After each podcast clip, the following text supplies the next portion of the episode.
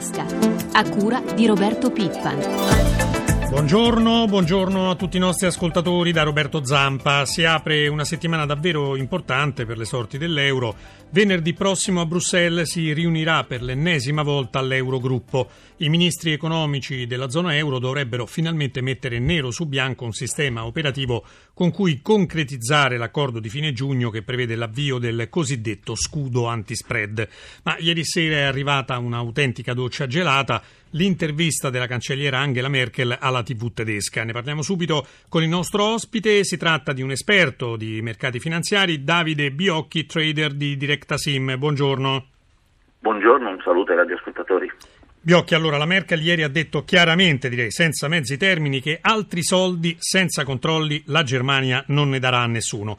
Chi chiederà l'aiuto europeo per ridurre gli interessi sul debito dovrà sottoporsi ai controlli rigorosi della cosiddetta Troica, cioè Commissione europea, Banca Centrale Europea e Fondo Monetario Internazionale. Dichiarazioni che hanno ottenuto il placet del presidente dell'Eurogruppo, il lussemburghese Juncker. Insomma, direi che per noi non sarà affatto facile attivare il cosiddetto scudo antispread.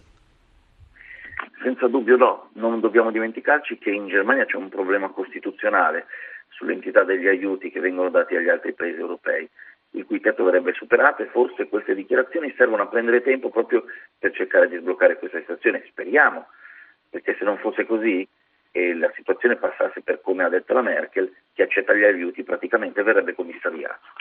Come vedete a questo punto la situazione europea, voi operatori di borsa? Cioè, come risponderanno i mercati questa mattina, ma direi anche nell'intera settimana, no? in attesa del vertice di Bruxelles? Diciamo che i mercati, e in particolare quello italiano, ultimamente si sono abituati a queste situazioni estremamente negative e tra l'altro sono anche un po' apatici e con poca verve.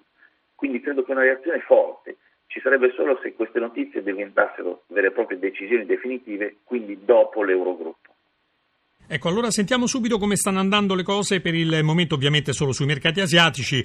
Ci colleghiamo con la nostra redazione di Milano. Marzio Quaglino, come va stamane l'Asia? Buongiorno, ma diciamo che è una giornata all'insegna di incertezza. In Asia pesa anche il dato sul prodotto interno lordo cinese inferiore alle aspettative. Per quello che riguarda il, la piazza di riferimento principale, Tokyo è chiusa, per quello che riguarda le altre da segnalare l'Hang Seng di Hong Kong leggermente positivo più 0,21 in netta flessione invece Shanghai meno 1,24 e eh, Singapore, sempre per citare qualche eh, piazza, è positivo più 0,28%. Sono già arrivati invece i primi futures sull'apertura dei mercati europei? Sì, sono e anche qui all'insegna di incertezza, quindi l'apertura per quello che riguarda le borse europee potrebbe essere molto vicina alla parità, leggermente al di sopra o leggermente al di sotto. Sul mercato dei cambi invece come sta reagendo l'euro alle dichiarazioni della Merkel? Ma sostanzialmente sta tenendo sui valori di venerdì con un cambio che ora è indicato a quota 1,2239. Facciamo il punto anche sul tanto famoso e temuto spread. Eh, lo spread eh, oggi riparte, riapre i battenti con, ripartendo da 480 punti base, da un livello ovviamente molto elevato. Un po' pericoloso per noi. Ringraziamo Marzio Quaglino da Milano e torniamo a Davide Biocchi. Allora, i mercati finanziari quindi per ora sembrano un po' reagire direi in maniera piuttosto cauta no, alle parole della Merkel. Ecco, resta il fatto, Biocchi, che l'Europa ci ha chiesto per mesi riforme strutturali e sacrifici per risanare il bilancio. L'Italia direi ha fatto sia le une sia gli altri, eppure la situazione per noi non è affatto migliorata perché ora incredibilmente si scopre che siamo in recessione nera, quindi qualcuno diciamo che vorrebbe la classica botte piena con la moglie ubriaca. Sì, bisogna dire che nei primi mesi dell'anno, con i forti acquisti legati al tecnicismo del prestito della BCE alle banche, eh, ci si era anche un po' illusi che la situazione stesse migliorando. In realtà si è deciso di inasprire la pressione fiscale, sia diretta che indiretta, vedi gli aumenti dell'IVA. E in cambio di tutte queste lacrime e sangue, diciamo, eh, si è andati un po' a discapito della ripresa economica, che con questo peso fiscale sembrerebbe proprio essere impossibile. Purtroppo il debito pubblico è peggiorato, lo stesso, nonostante tutti questi interventi, di circa 50 miliardi dall'arrivo di Monti e fino ad aprile. E ancora peggio va nel rapporto debito-PIL, perché la crisi fa calare l'economia e quindi anche il PIL scende. Quindi la situazione. Proprio un rapporto buona. numerico, il, il PIL è il denominatore, quindi è inevitabile. È esattamente, è proprio così. Senta Biocchi, ecco, si parla ormai direi quasi apertamente di un rischio di un possibile nuovo attacco speculativo sull'Italia e sull'euro proprio ad agosto. Lei che ne pensa? Innanzitutto vorrei ricordare che la speculazione non è né buona né cattiva, semplicemente si accanisce dove trova debolezza e purtroppo, anche grazie ai giudizi delle grandi agenzie di rating, il nostro debito pubblico è debole. Bisogna ricordare che molte gestioni non possono permettersi di comprare debito pubblico di paesi che sono dichiarati a due gradini dall'essere definiti spazzatura, junk. E molte gestioni che lo possiedono in realtà dovranno venderlo perché non possono mantenerli per statuto a tutela degli investitori. Chiaro. Da questo punto di vista però basta vigilare. Allora incrociamo davvero le dita, noi ringraziamo Davide Biocchi di Diretta Sim, a presto. Grazie. Passiamo direi all'economia reale, boom della cassa integrazione in Italia. Nei primi sei mesi dell'anno le ore di eh, richieste superano ormai il mezzo miliardo. La crescita rispetto allo stesso periodo del 2011 è del 3,16%, con un'impennata in particolare della cassa integrazione ordinaria salita del 41%. Dati allarmanti, secondo la CGL, che chiede al governo un grande piano per il lavoro. Sentiamo in proposito il segretario confederale Vincenzo Scudieri, intervistato da Elisabetta でたたにに。Secondo voi c'è bisogno di un nuovo piano per il lavoro? Cosa dovrebbe contenere? Qual è la vostra proposta? Esattamente quello su cui noi stiamo lavorando, la proposta di un piano per il lavoro che contiene sostanzialmente sia un'analisi per quanto riguarda la situazione generale in cui si individuano i grandi gap che ha il nostro paese che denunciamo da tempo, dalla carenza di ricerca, dalla carenza di investimenti, fino ad arrivare anche a un'indicazione sul reperimento delle risorse. Noi continuiamo a pensare che se non si trovano le risorse dove ci sono e si continua a pensare che quelle che si ricercano devono essere trovate nei redditi da lavoro e da pensione, noi la crescita la allontaniamo sempre di più e l'Italia rischia di diventare il fanalino di coda dell'Europa. Quindi c'è bisogno di un grande impegno da parte del governo, c'è bisogno di incentivare gli investimenti e soprattutto c'è bisogno di far pagare la patrimoniale a, chi ha le grandi ricchezze nel nostro paese. Il ministro Fornero però ha detto che saranno minime le le eventuali modifiche alla riforma del mercato del lavoro, così come ha detto anche che non è la stagione della concertazione. Il ministro Fornero farebbe bene a dirci come finanzia questa cassa integrazione, che noi non siamo certi che per esempio dopo agosto avremo i finanziamenti in tutte le regioni e per tutti i lavoratori, le lavoratrici e le aziende in cassa integrazione. E poi se non farà le modifiche avremo una situazione ancora più grave perché avremo una sostanziale precarizzazione del lavoro e continueremo ad avere una situazione aggravata per quanto riguarda gli ultra cinquantenni che si troveranno a un certo punto senza lavoro e senza pensione. La crisi colpisce in misura sempre più dura il settore delle costruzioni. Nel, per il 2012 si prevede un calo degli investimenti del 6%. A fare il punto sulla situazione è stato il presidente dell'ANCE, Paolo Buzzetti, nel suo intervento all'ultima assemblea dell'Associazione Nazionale dei Costruttori Edili svoltasi a Roma. Il quadro è drammatico, in particolare per l'occupazione. Nelle costruzioni infatti sono andati persi 325.000 posti di lavoro che salgono a 500.000 considerando anche i settori collegati.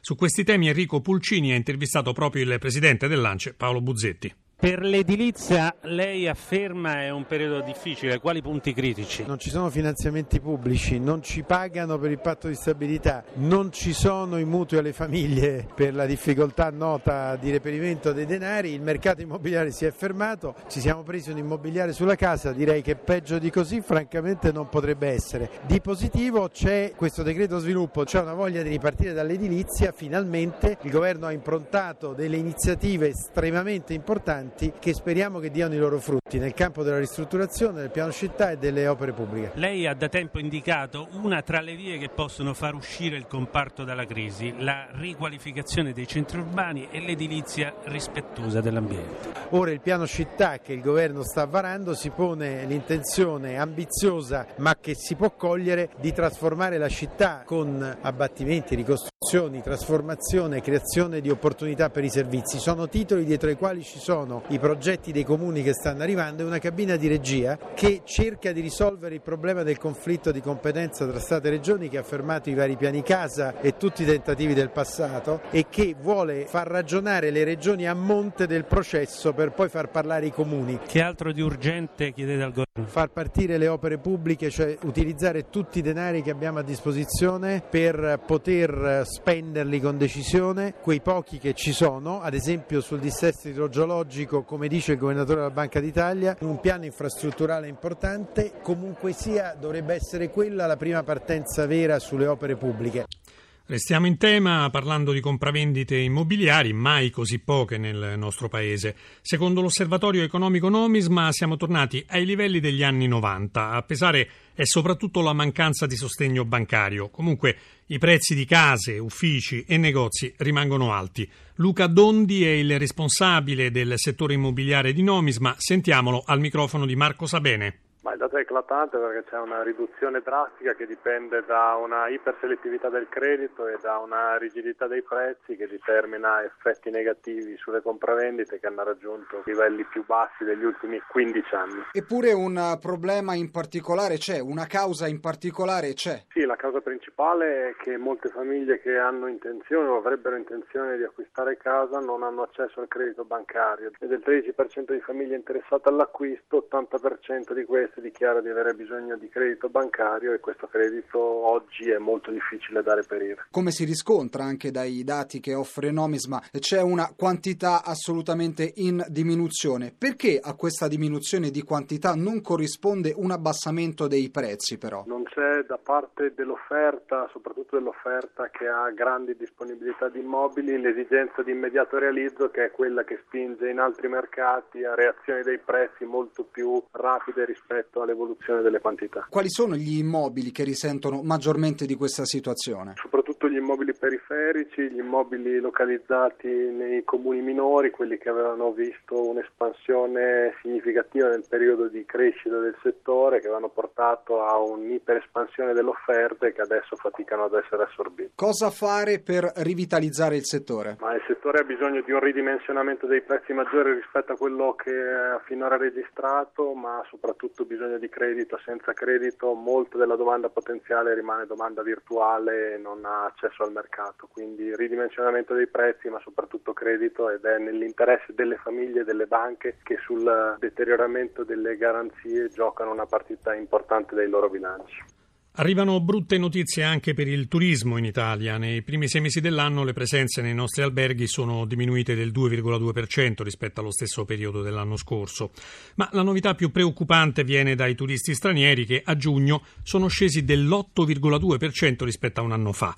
Quali sono le ragioni di questo calo? Lo abbiamo domandato al direttore generale di Federalberghi, Alberto Nucara. La clientela italiana soffre di un periodo di crisi e di stagnazione della domanda. Il segnale molto preoccupante ci viene dal fatto che per la prima volta quest'anno anche gli stranieri iniziano a diminuire. Il timore è che la crisi si stia espandendo a macchiatorio. Cosa prevedete per il resto dell'estate? Noi abbiamo fatto alcuni giorni fa un'indagine rilevando come il 20% degli italiani prevede quest'anno di fare meno vacanze. Confidiamo che la diminuzione dei prezzi e le buone condizioni meteorologiche inducano spingono gli italiani a rivedere le proprie scelte e a fare più ampio periodo di vacanza. Ma questi dati negativi però non dipendono anche in parte dal rapporto tra qualità dei servizi offerti e prezzi che non sempre è concorrenziale tra alberghi italiani e quelli stranieri? Sicuramente l'albergo italiano sconta un livello dei costi che non ha eguali, che a volte ci fa non essere allineati. C'è da dire che negli ultimi giorni uno dei più noti portali internazionali ha rilevato come i prezzi dell'Italia siano in calo, Abbiamo 34.000 alberghi e fra questi c'è sicuramente la possibilità di trovare la soluzione per le proprie esigenze.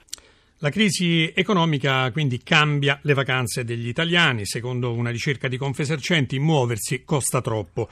Quasi la metà dei giovani e degli anziani quest'estate rimarrà a casa. Uno su tre ammette che spenderà meno degli anni scorsi. Danilo Tolardo ha intervistato Massimo Vivoli, vicepresidente di Confesercenti. Come cambiano le vacanze a causa della crisi? Cambiano in modo drastico nel senso che chi potrà permettersi di fare le vacanze farà dei grandi risparmi e conterà sicuramente questo periodo di relax a grande sicuramente risparmio. Come la crisi condizionerà le vacanze degli anziani? Purtroppo le vacanze da anziani vengono sicuramente condizionate forte per quanto riguarda le troppe tasse sul sistema previdenziale, la perdita del potere di acquisto e sicuramente anche una forte preoccupazione che riguarda il domani, che cambierà perché più della metà rimarranno a casa. Quali sono gli aspetti principali della ricerca che avete presentato? Riguardano sicuramente la grande pressione fiscale che sta sicuramente sul sistema previdenziale, sul fatto che un giovane su tre non ha oggi lavoro, che sicuramente il lavoro costa troppo e sicuramente dà un segnale di un paese in grande difficoltà. Qual è la fascia più penalizzata? E la fascia più penalizzata sono i giovani da 25 34 anni e sicuramente anche gli over 65 che quest'anno non si muoveranno da casa. La pagina economica si ferma qui, ringraziamo Francesca Librandi e Alessandro Bonicatti per l'assistenza al programma, linea di nuovo a prima di tutto, una buona giornata ai nostri ascoltatori da Roberto Zampa.